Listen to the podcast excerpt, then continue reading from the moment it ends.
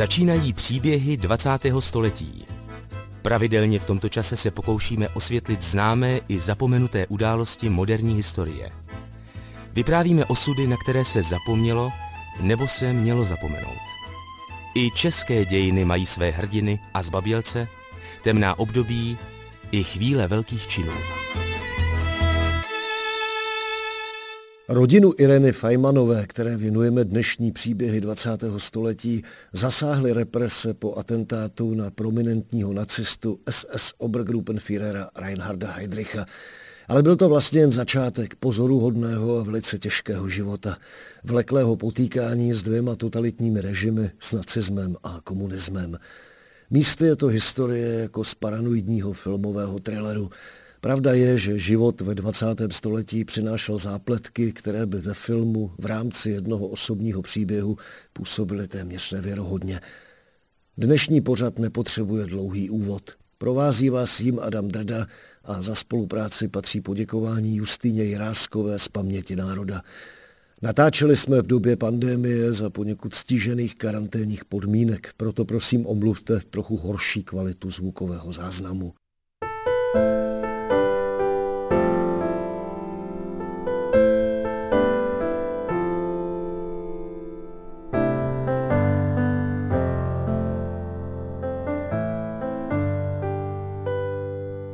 Irena Fajmanová, rozená Pešková a poprvé provdaná Jarkovská se narodila 1. prosince 1930 v Praze. Otec Jan Pešek pocházel původně z Náchoda a po příchodu do Prahy se seznámil s Idou Fričovou, s níž se také oženil. Ida pocházela z německy mluvící rodiny ze Sudet. Kromě Ireny měli ještě syna Otu. Narodila jsem se v Praze v Klimenské ulici kde jsme dlouho nebydleli, přestěhovali jsme se do Košíř, protože moji rodiče, otec byl řezník, uzenář a matka byla taky vyučená řezník, uzenář. No a v těch košířích tam si otevřeli obchod na plzeňské třídě proti kinu Zvon. Tam jsem nějakou dobu vyrůstala. A když přišla válka, byla mobilizace, otec musel narukovat, nevypadalo to dobře prostě s tím naším řeznictvím, tak matka to jako zatím pronajmula, přestěhovali jsme se na Vinohrady, tam na Floru do Lucemburské 24. No a tam jsem zažila tu hrůzu, když přišli toho 15. března Němci, tak jsme je z okna viděli, jak přijížděli vojáci na těch motorkách s těma sidecarama, nekonečná řada. Mně bylo 8 roku, tak jsem z toho neměla jako žádný pojem. Viděla jsem jenom, že maminka pláče, no, protože e, v té Lucemburské jsme měli taky velký byt a pořád začala prostě být nezaměstnanost, tak jsme se přestěhovali do Liliové ulice 14.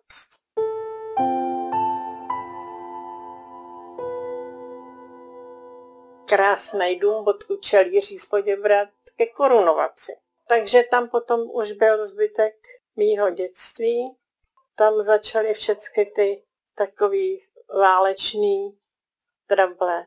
První, co se stalo, tak nám zabrali polovinu školy ve Vojtěžské ulici.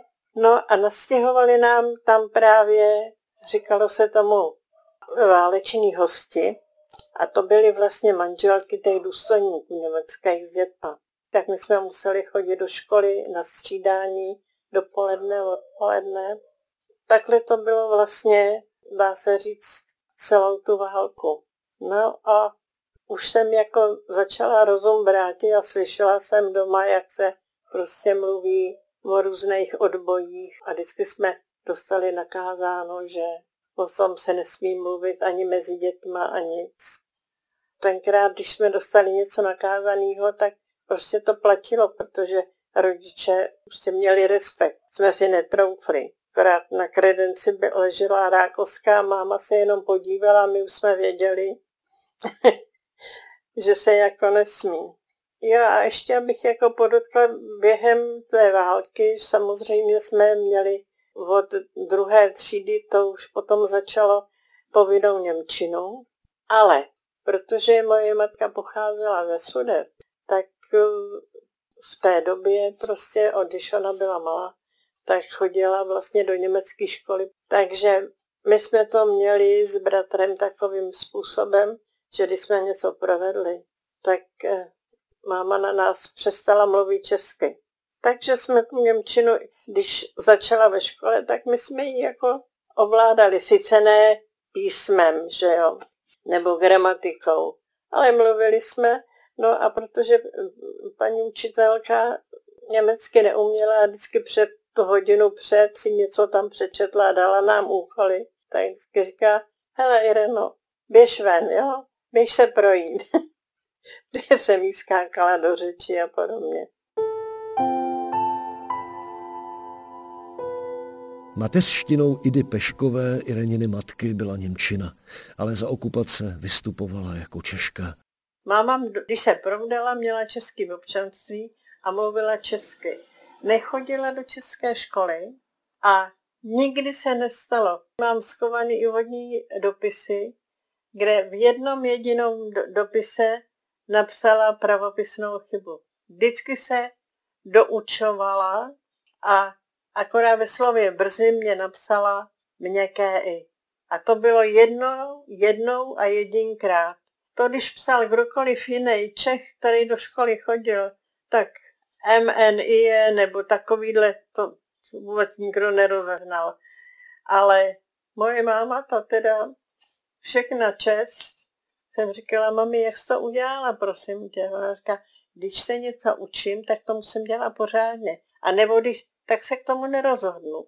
Vždycky mluvila česky, když tam přišla Němka, mluvila s ní německy, občanství měla český a v Praze vlastně žila od těch svých 15 let. V době nacismu už Peškovi neměli vlastní řeznictví. Táta byl u firmy Hulata, tady byl známý po Evropě šunky, pražské šunky a máma prodávala na ovocném trhu ve stánku, který někomu patřil a ona tam byla u něj zaměstnaná. Jan Pešek byl zřejmě zapojen do protinacistického odboje.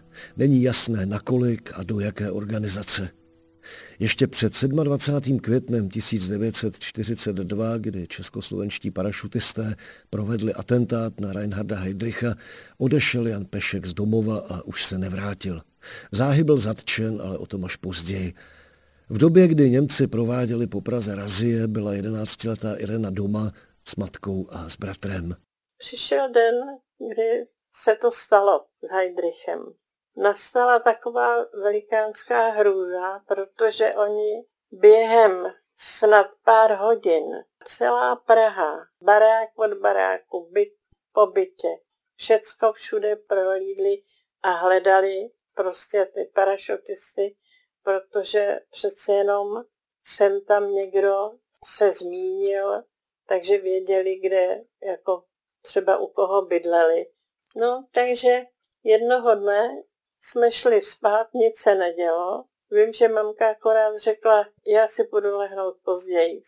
No a seděla v kuchyni a dělala jako, že něco čte, ale byla celá nějaká rozrušená. My jsme usnuli a najednou prostě v noci velký hluk, bouchání, no a vtrhli k nám právě ty vojáci, asi šest lidí. Všechny nás vytáhli z postele, postavili nás také ke zdi, kde bylo volno, nebo ke skříni a e, čelem jako, aby jsme nic neviděli kolem, všecko prohlíželi. Když jsme pohnuli třeba hlavou, tak nám dali zezadu takovou ránu, že jako jsme si tekla nám krev z nosu. Já jsem chtěla udělat krok mýmu bratrovi a ten jeden to viděl, tak mě nakopnul, takže mi takhle roztrh stehno No já jsem pochopitelně brečela, že máma ke mně chtěla jít, no tak do tý se taky pustili, ta pak ležela na zemi, kopali do ní. Bylo to ošklivý. No a závěr toho nebyl, že nás všechny odvezli. Jestli víte, kde je pečkárna, tak tam. Posloucháte příběhy 20. století.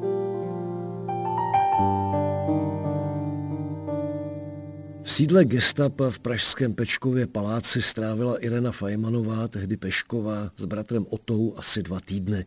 Byli odděleni od matky. To už během cesty jsme byli oddělení. Já vám neřeknu přesně, deset dnů, dva týdny. Já si nepamatuju datum, kdy jsme přišli domů, nebo jakým způsobem. Časově to opravdu jako, co jsem si nenapsala, jako dokud jsem věděla nějaký takový podrobnosti, tak vím, že to prostě tak nějak navazovalo. No ale dneska už tam byl akorát stůl, tam se přineslo jídlo, měli jsme tam to lžíce, no bylo to většinou jako na způsob hustý polívky a čaj a nějaký chleba. A kolik vás tam tak jako bylo těch dětí? Já jsem to tak odhadla asi na těch 12, protože někdy prostě přišli noví a zase některý odešli. Jsme se neznali, povídali jsme si bratrem a ten brečel a, a já tady nechci být a musíme to a já zase musíš být potichu, nebo ona se bude zlobit, ta, co nás tam měla na starost a ty se střídali a byli to takový zlý ženský. No, to bylo hrozný, no, protože tam bylo umyvadlo v rohu a jeden ručník. Takže jak jsme byli z domova, prostě se mejtny jsme šli spát a podobně. No a tam nic takového nebylo. No a protože jako děti jsme říkali, zase se jdeme mejt, no tak tam jsme byli asi spokojení, že jsme nemuseli. tam byly jenom takové lavice, žádný polštáře, nic. Tam jsme seděli, byli celý nešťastní, no polovina dětí vždycky brečela, pak se rozbrečeli ty další. No, byly to všecko tak do těch 12 roků, protože to byl jenom zřejmě ten moment těch vojáků, že brali jako celou rodinu, že to nerozlišovali, ani nevěděli proč. Asi za dva týdny se děti Peškovi dostali z vězení. Vrátili se domů, kde ale nikdo nebyl. Samozřejmě, že my jako děti, bratr byl akorát pro mladší. Co jako tam sami. Ale nad náma v poschodí bydleli dvě slečny, byly to švadleny domácího prádla, šily povlečení na postele a takový. My jsme je znali jenom, jak jsme je zdravili vždycky, že když jsme, když jsme se potkali. A byly to slečny Rážovy a snad údajně to byly příbuzný herce Ráže. A ty se o nás starali, nám vůbec jako dětem nedošlo, že jako jeden den tam byla jedna a uvařila pro nás, něco pro nás vyprala, kde na to brali peníze, nemám tušení vůbec, protože ani po té válce jsme se to pak nedověděli, protože když se máma s to vrátili, naštěstí, tak byli za nima, chtěli se s nima jako nějak vyrovnat. V žádném případě řekli, ne, ne, my jsme to dělali rádi, když jsme Češi. No, takže byli na druhou stranu zase takovýhle lidi. Vzpomíná Irena Fajmanová, rozená Pešková.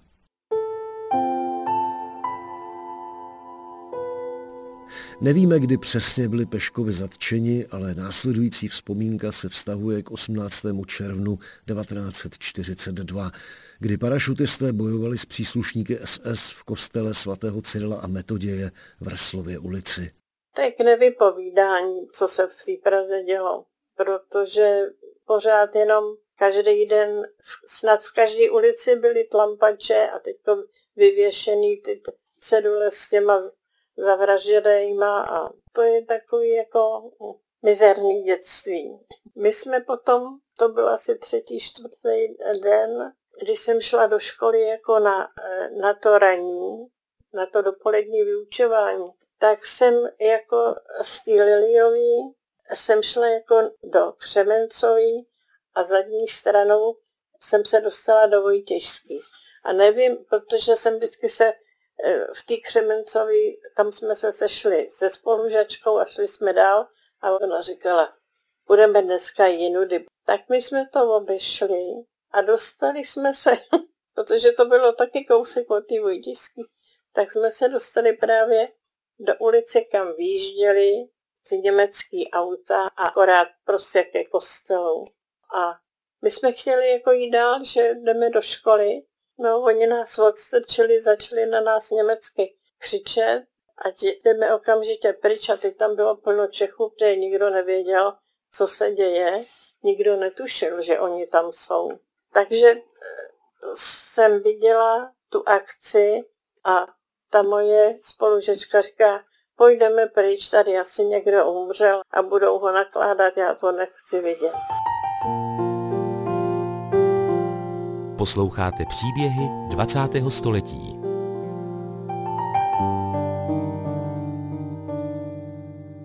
Asi po měsíci od zatčení propustilo gestapo i Peškovou z vězení. Snad hrál roli její německý původ. Možná, že to bylo taky tím, že máma tím, jak chodila do německé školy, mluvila německy, takže jim asi vysvětlila, o co jde. No a to bylo zřejmě, to je moje domněnka, že ji pustili, protože jim to bylo jedno, vinen, nevinen, nebo co si kdo myslí, prostě Unterschrift a ráno je někam vezli a tam byl konec. Otec Jan Pešek byl poslán do říše na nucené práce. Pravděpodobně pobýval v koncentračním táboře. Irena Fajmanová byla v té době jedenáctiletá, na spoustu věcí se rodičů neptala, nebo se nemohla zeptat, anebo nedostala odpověď. To já nevím. To já už jsem se potom nikdy nedověděla, protože jeho pak musel na práci do Německa. Takže já jsem se s ním potom uviděla až dá se říct, až v roce 45, nějak v červenci, kdy asi čtyři nebo pět těch vězňů, protože tam budovali v Německu, tam je poslali na práci, budovali tam e, e, letiště Tempelhof. No a potom, když se vrátil, když jsem se třeba zeptala, potom když že jo, v dospělosti, tak vždycky takhle udělal a říkal ticho, nechci o tom mluvit. Teprve později jsem pochopila, proč o tom ty lidi nechtějí mluvit, protože to samý zažil můj muž a jeho otec. A já jsem, já mýho muže znám 64 roku, kde jsme původně začali spolupracovat na, protože on byl rengenolog a já jsem pracovala na tom oddělení na plicním a rengen, tak když jsem se jako chtěla vyptat, tak to byly jenom vždycky takový kousky, řek a dost a já nechci, ani ne, na to nemůžu. Protože ty hrůzy byly opravdu tak velký a takový strašný ponižování těch lidí. Jo, co všechno, co oni si ty Němci vymýšleli, aby ty lidi, kteří nebyli jejich národnosti, tak eh, co všechno museli dělat. Protože když jsme byli v té pečkárně, tak tam prostě byly dvě ženské Němky, které jako, jestli nás měli hlídat nebo co. No a jakmile prostě prošli kolem nás a vždycky do, některé, do některého toho dítěte kopli. No a povídali si o svých věcech, co bude doma kde vařit, nebo co tatínek, nebo co manžel a podobně. Takže oni byli zřejmě prostě tou válkou a tím Hitlerem tak sfanatizovaný já to do dneška nemůžu pochopit, kde se to prostě v těch lidech vzalo, prostě taková brutalita, prostě nehorázná, nehodná člověka. Vzpomíná Irena Fajmanová. Její rodiče se za nacismu rozvedli, snad se to stalo úřední zvůlí. Jisté je, že Ida Pešková měla už za okupace vztah se svým pozdějším mužem Stanislavem Hadrabou. A v roce 1944 se jí narodila dcera Stáňa, Irenina mladší sestra. Všichni prožili v Praze konec okupace, povstání, příchod sovětské armády. Když se v tom 44. narodila moje sestra, tak jsme měli za úkol vždycky vzít kočárek a jet s ní ven. A střídali jsme se jednou o ta jednou já. No a když už byla asi tak 6-7 měsíců a přišli jsme před barák a měl se mu ní starat o ta, tak mi strčil kočár a říkal, já jdu za klukama a starej se. A jestli to řekneš, tak uvidíš. A mě zase čekali kamarádky z parčíku, tak jsem jela tam. No a teď jsme se domluvili, že bychom se mohli jít někam podívat po národní třídě. Tam chodila naše herečka Luba Hermanová, vždycky dokonale oblečená s kožešinama, aby jsme ji chtěli vidět. Tak jsme byli domluveni, že se tam půjdem podívat, jestli náhodou nepůjde. A já jsem říkala, no já, ale já tady mám stáňo. A říká, no to je jednoduchý. A teď ona měla takový ty dětský čírky, tak my jsme ji přivázali ke stromu a šli jsme.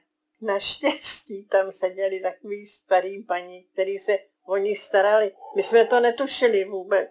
My jsme se vrátili asi za půl hodiny a holka tam seděla furt. No to, když se máma dověděla, tak to víte. To.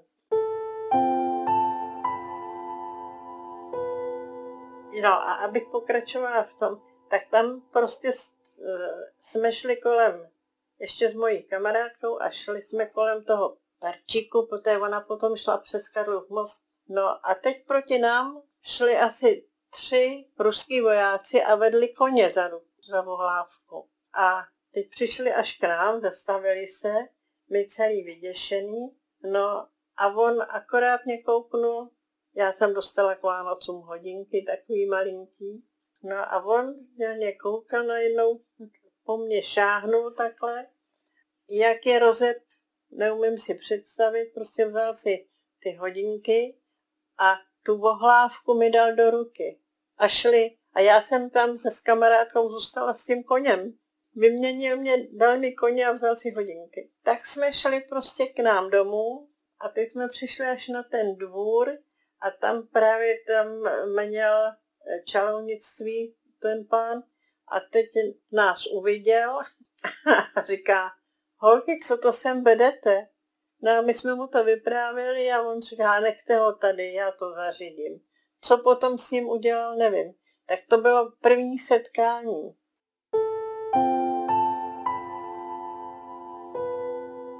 No, abych vám to řekla takhle. Já jsem, Stáňa byla nějak nemocná, máma chtěla jít k doktorovi a to musela mít z pojišťovny lístek. Tak mě poslala na Žižkov, kde je pojišťovna do dneška, tak eh, mě poslala pro ten lístek. No, tak jo. A když jsem šla zpátky, tak se začalo prostě už nějaký střílení z dálky. No a já jsem se dostala akorát eh, z první ulice a tam někdo křičel se okamžitě skovat. No a někdo mě prostě zatáhl do toho průjezdu.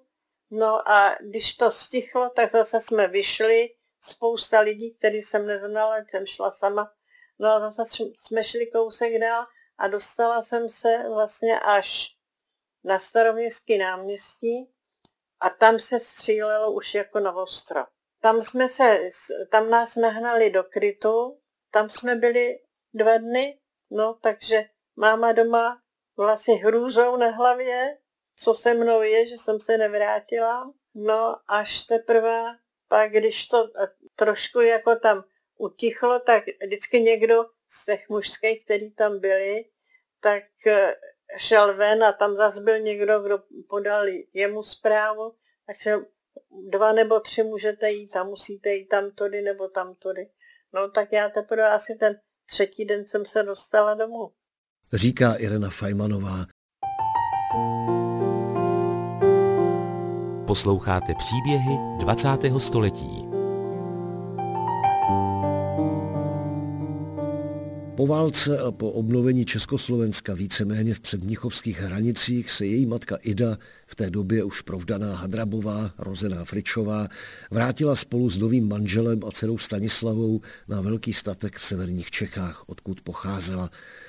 Začala hospodařit. V době komunistického převratu v únoru 1948 studovala Irena střední zdravotnickou školu v Liberci.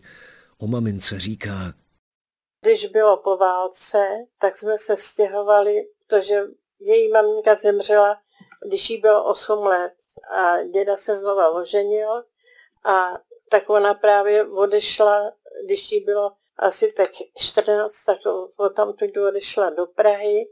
Zemřela maminka, měla nějakou tetu. No a ta teta byla provdaná za takového velkouzenáře Maceška.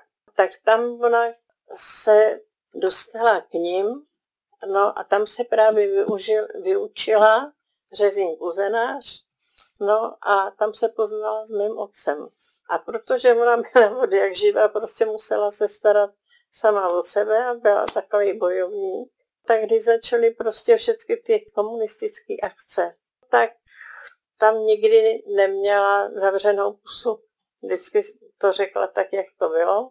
Došlo to prostě, když jsme se vrátili potom na ten statek, to bylo v Chotině u Liberce, tak eh, tam vlastně jako po svých rodičích se začala hospodařit. No a protože nechtěla vstoupit do jezené, tak pořád že dostávali takový ty vysoké dávky, které museli odvádět, tak tyhle ty velké hospodářství, tam jim prostě dali místo deseti metráků žita, takže musí odvést třeba 30 metráků, protože věděli, že to nemůžou splnit. No, tak moje matka proti tomu bojovala a vždycky, když šla na nějakou tu schůzi nebo někde, tak řekla, že se hospodaří špatně a bylo to mizerný a pak začala chodit udání. A došlo to tak daleko, že se dostala k soudu a dostala v její nepřítomnosti, protože najednou onemocněla na žloutenku, ležela v nemocnici a byla odsouzená na 20 let.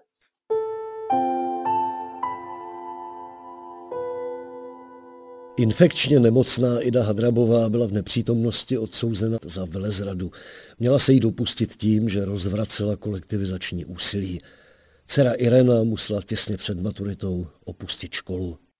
Kvůli mámě se stalo to, že v květnu jsme měli maturovat a v únoru mě vyhodili ze školy. A poslali mě jako pomocnou sestru do Aše. Takže já jsem v té době, když Máti byla odsouzená, tak jsem byla v Aši. No a protože se nějak dověděli, že už by měla být z té nemocnice propuštěná, tak nevím mezi těma policajtama, jak to tenkrát bylo, ale máma říkala, prostě přišel. Já jsem to vůbec netušila, protože tenkrát telefonování a podobně to neexistovalo. Takže já jsem netušila, co jako bude. No a k nám, jak ona vyprávěla, přišel nějaký známý, ona ho nikdy nemenovala. Ten řekl, Ido, do rána do 4 hodin musíte být pryč, nebo si pro tebe přijdou. Je to už domluvený prostě na tenhle ten čas. No, takže akorát do kabelky vzala veškerý doklady a vydali se celá rodina na cestu. No, já jsem byla v té Aši a bratr byl v Praze na vejšce. Takže my dva jsme o ničem nevěděli. Takže akorát otec, matka a sestra Stáňa se dostali ven. Po čase jsem se dověděla, že vlastně jeli do Berlína, do východního. Tenkrát ještě to nebylo tak uzavřený, jako my jsme potom už to jako poznali. Takže sedli na Úbán, no a byli tam nějak 10 hodin večer a máma ještě stáně dala prášek na spaní, aby nepromluvila česky. Ještě v noci se hlásili na policii, no a tam to je odvezli hned do lágru. No, v tom lágru byli skoro dva roky a pak se dostali do Londýna. Já mezi tím jsem dostala zprávu, že jako opustili republiku a že během jejich přechodu byli zraněni a zemřeli. Nesetkala jsem se nikdy s nikým, kdo by takovou zprávu dostal. Takže to zase musel být nějaký jenom jedinec, který, jak se říká, na vlastní triko něco takového napsal. Takže já jsem tady zůstala, já jsem dosloužila teda v Aši.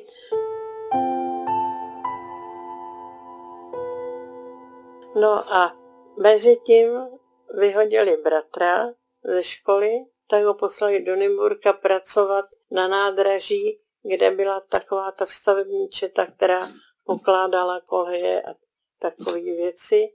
No a protože on od dětství jako trpěl eh, na ledviny, jako dítě dlouho ležel v nemocnici, tak eh, to nějak těžce snášel. No a měl tam zřejmě nějakého kamaráda a od toho kamaráda otec mu poradil, on mu řekl, jestli potřebuje za nima, že mu pomůže. No a Ota se bál, jestli to není nějaká léčka, protože to už tady v 50. letech to byly těžké doby. Ale nicméně ten otec toho kamaráda mu dal jméno, kde na koho se má obrátit, na kterého železničáře, kam má jet. Ten zase mu řekl cestu dál a on se opravdu dostal ven. To ještě pořád nevěděl žádnou, jak to bylo s našima, my jsme spolu nemluvili vůbec, to bylo všechno prostě vždycky v takových rychlosti. Ne, že bychom spolu nechtěli mluvit, ale nebylo to časově tak nějak, že jo, já v té tramtárii tamhle na konci republiky, no a tak on, když se dostal ven, tak netušil, no, tak tam hledal místo v Německu, no a tam prostě ta, když našel nějaký flek, tak oni mu řekli, když jako mluví anglicky, tak je, že by mohl za tu firmu do Kanady. Byl v Kanadě a mezi tím se dověděl o tom, že naši jsou v Londýně. To už bylo asi, já už ten, ten čas mi to jako se tak nějak smažuje, abych věděla už ty roky, jak to bylo. Ale on, když se to dověděl, tak prostě napsal do Londýna a mimo jiné tam e, údajně napsal, že jako je nemocný, že ho pořád trápí ty ledviny. A pak najednou máma dostala telegram a poslal, ten telegram posílal nějaký spolupracovník o ty, že je o to v nemocnici a že to je velmi vážný.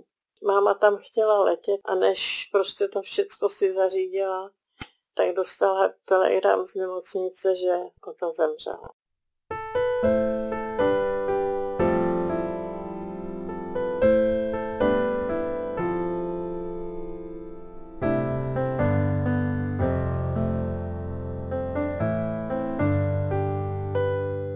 Po bratrově útěku a smrti se na Irenu Fajmanovou, tehdy již provdanou Jarkovskou, zaměřila státní bezpečnost.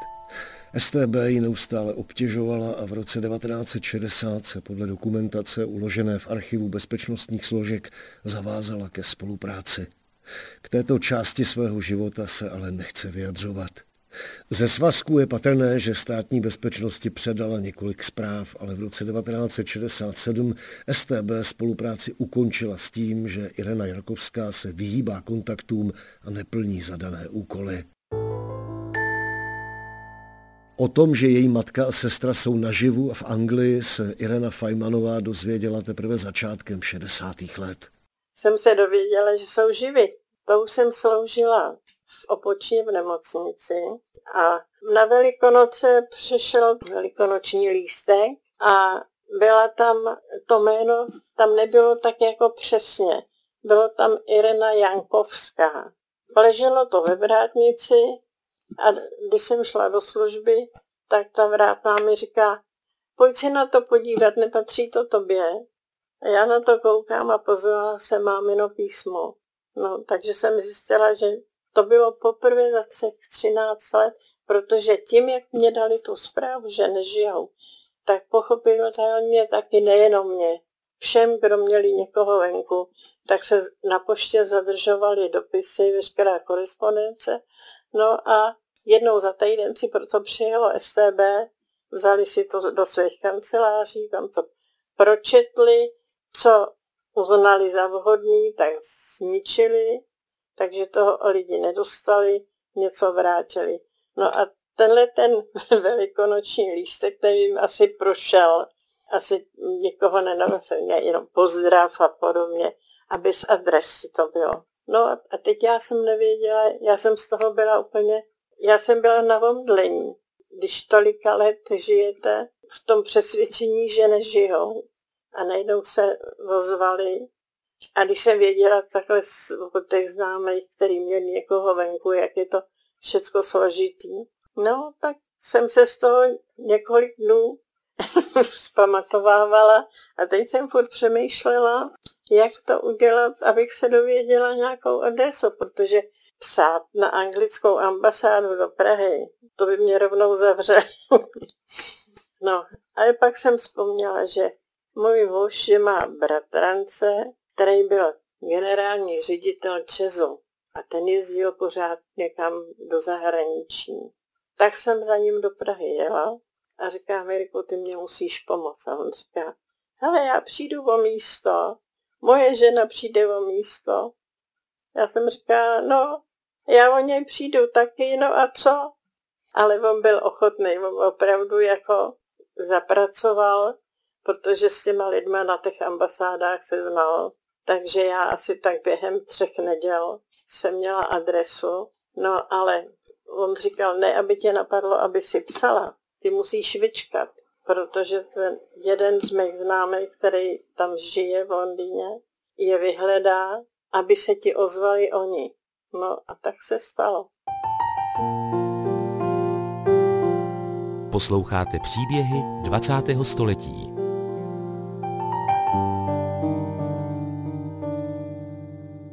V roce 1964 se Ireně, tehdy provdané Jarkovské, podařilo vycestovat z komunistického Československa za matkou do Londýna. V té době už měla syna Petra. Na Victoria Station čekala máma a teď já jsem vystoupila z toho vlaku, podotýkám, jela jsem 12. února. Tady byla hrozná zima a v té době se tady nosily takový ty kabáty z takového jako vysokého filtru. Bylo to hrozně těžký, vypadalo to efektně, většinou to vždycky ta švadlena, která to šila, tak to vždycky okopírovala někde z časopisu Burda, kde ta byla, to bylo nedostatkový módní časopis. A v té době taky ještě největší móda v republice byly takzvaný šejáky.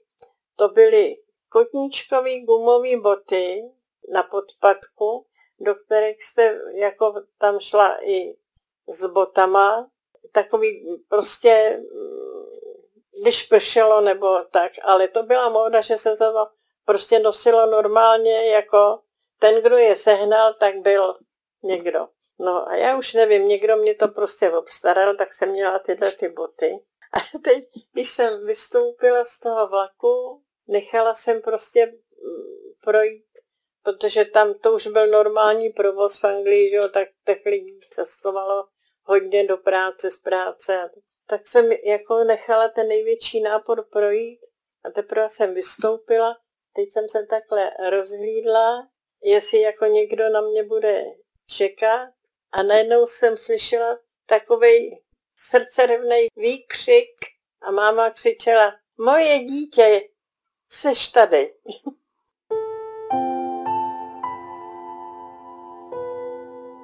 no, takže takovou tu, to první setkání, to jsme si odbyli na tom nádraží a ještě než jsme vůbec vyšli před nádraží k autu, tak eh, ani jedna jsme nemohli mluvit.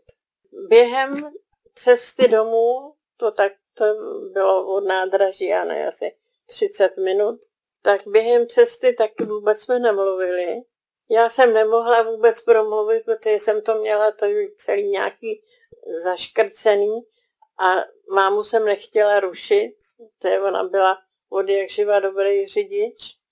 Teprve, když jsme vystoupili a já jsem šla jako, protože tam u těch vilek jsou všecko v těch ulicích takové jako předzahrádky tak jsem otevřela ty vrátka a ona mi říká, Ježíši Kriste, Ireno, ty máš nahej obličej. A já říkám, jaký? Nahej. No teprve pak jsem mě vysvětlila, co, to, co tím jako myslela, protože tady normálně každý, když byl nalíčený, tak měl nalíčený jenom rty, maximálně pudr a tam prostě už to, že jo, to líčení běželo. Ona říká, počkej, protože to mezi sestra vyrostla, že jo, to už byla, chodila už na výšku. Říká, ona tě stále dá do pucu. Pak ještě když jsem sundala ten kabát, tak ona to dávala takhle stranou a já jsem říkala, počkej, já si to dám na ramínko. Ona říká, tak to ne, to v žádném případě. Všecko, co jsem měla na sobě, všecko dávala stranou a už jsem to pak nikdy víc neviděla. Druhý den, akorát mě druhý den oblíkli to, co jako bylo doma a šli jsme na nákup, aby mě oblíkla. Říká, takhle tady nemůžeš chodit, to, to si nemyslí, to uvidíš, až vyjdeme někam do nějakých obchodů nebo do restaurace nebo kamkoliv, tak uvidíš, jak chodí lidi v oblečení. Jo? I te, já jsem říkala, no jo, ale to jsou nějaký bohatý. Ne, ty, ty normální lidi, kteří chodí do práce, do továren, jak chodí v oblečení. No. To bylo takový velikánský překvapení eh, toho rozdílu, jak my jsme tady žili, v jakých podmínkách. A tam teprve mi došlo, proč nás nechtějí pouštět ven, aby to lidi neviděli, protože tady to nebylo. Irena Fajmanová zvažovala odchod do emigrace, vrátila se však domů kvůli synovi. Bylo mi je nabízeno, dokonce jsem tam měla i možnost se jako provdat, protože máma měla tam velmi dobrou známou a kamarádku, paní Raprich, která tam žila mnoho let. Její muž byl eh, kulturní ataše za první republiky tam a oni tam zůstali bydlet a tam se jejich Pepa taky narodil. No a já, když jsem tam přijela a takhle, když už se to blížilo ke konci, ten můj pobyt, tak eh, ona mě jednou říkala, a co kdyby si tady zůstala, než žít v takovým eh, tlaku a já jsem říkala, no to je všechno hezký, ale já tam mám syna. A ona říkala, ale my bychom ti ho sem dostali, neboj se. Já jsem říkala, toho se právě bojím, že by to nedopadlo, protože v televizi už bylo tolik případů, který ukazovali, jak se prostě, co se s těma dětma stane. Samozřejmě, že to byly tady vymyšlený hrůzy, no ale ten, kdo venku někoho měl a neměl pochopitelně správné informace, no tak jsme tady tomu věřili. No tak jsem si neuměla představit. No a taky eh, právě ona mě nabídla, říká, heleď, rozvést tě můžou přes ambasádu. To se nemusíš vrátit. A Petra sem dostaneme. To ti já můžu zaručovat. Nicméně stejně jsem se vrátila a ještě, to, ještě bylo dobře, protože Petr chodil se do druhé třídy a jeho paní učitelka, když já jsem odjela, tak od toho února až do konce toho vlastně května, on denodenně, tenkrát z toho neměl žádný pojem, ale ona přišla do třídy a řekla, tak děti, tak teď se podívejte na Petra Jarkovského. Jeho maminka odešla k těm řekla, utekla k těm zlým kapitalistům a nechala ho tady a on teďka půjde do dětského domova. Umíte si představit, co to udělalo s takovým dítětem?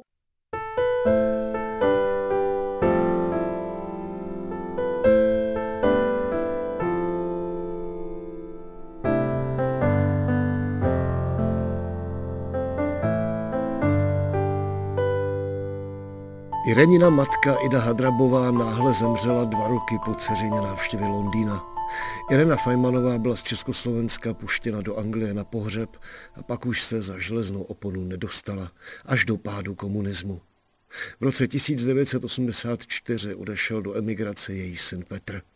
Když se Irena Fajmanová v té době vrátila domů, našla policejně zaplombovaný byt. Co jsem byla teda v šoku, tak jsem zazvonila na sousedku, abych si tam nechala ty zavazadla a šla jsem k nám do ordinace, že si mu tam tuď zatelefonuju. A volala jsem na policii a říkám, že mám zablombovaný byt. On říká, no budete se muset přijít. Tak jsem tam šla a on mě říkal, nedělejte, že jste překvapená. Váš syn s rodinou emigroval. Já jsem říkala, co mě to říkáte? to vůbec jeli do toho, do Maďarska. No tak vám to teď říkám a berte to jako že to tak je. Já jsem říkala, no ale co ten byt? No protože to je byt jeho, tak propadá státu. Já jsem říkala, teď to není pravda, to je byt, který je psaný na mě osobně. Ani ne na mýho muže, ale na, na mě. To v žádném případě. Já jsem říkala, tak pojďte se mnou, protože tam v těch komunálních službách, tam jsou, on říká, no a máte ten degret? Já jsem říkala, no ten mám doma.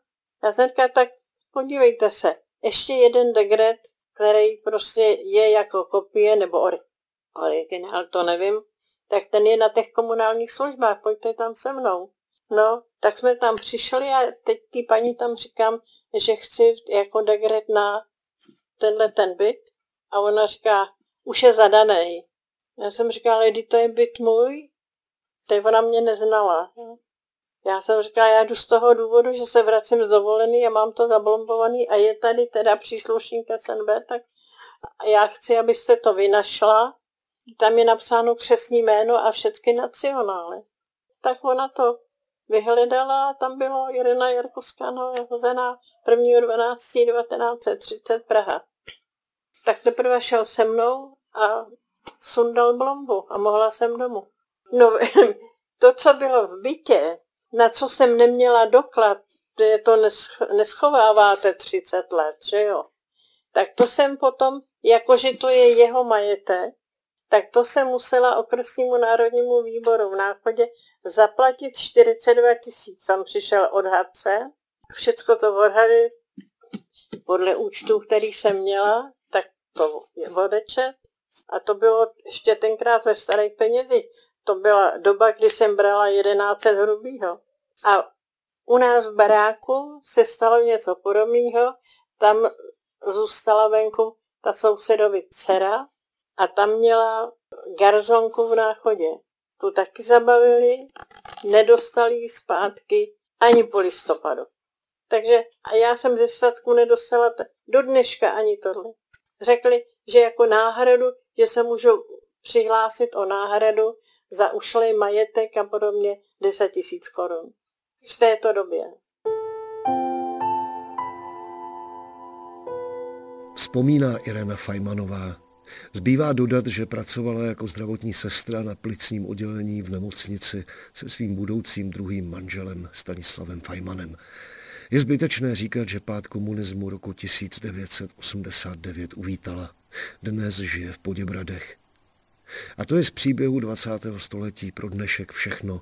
Od mikrofonu se loučí a za pozornost vám děkuje Adam Drda.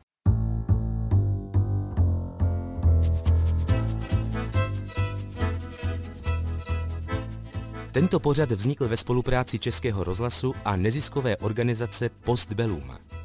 Vše o příbězích 20. století najdete na internetu Českého rozhlasu Plus, na portálu Paměť národa nebo 3x2tv postbelum.cz.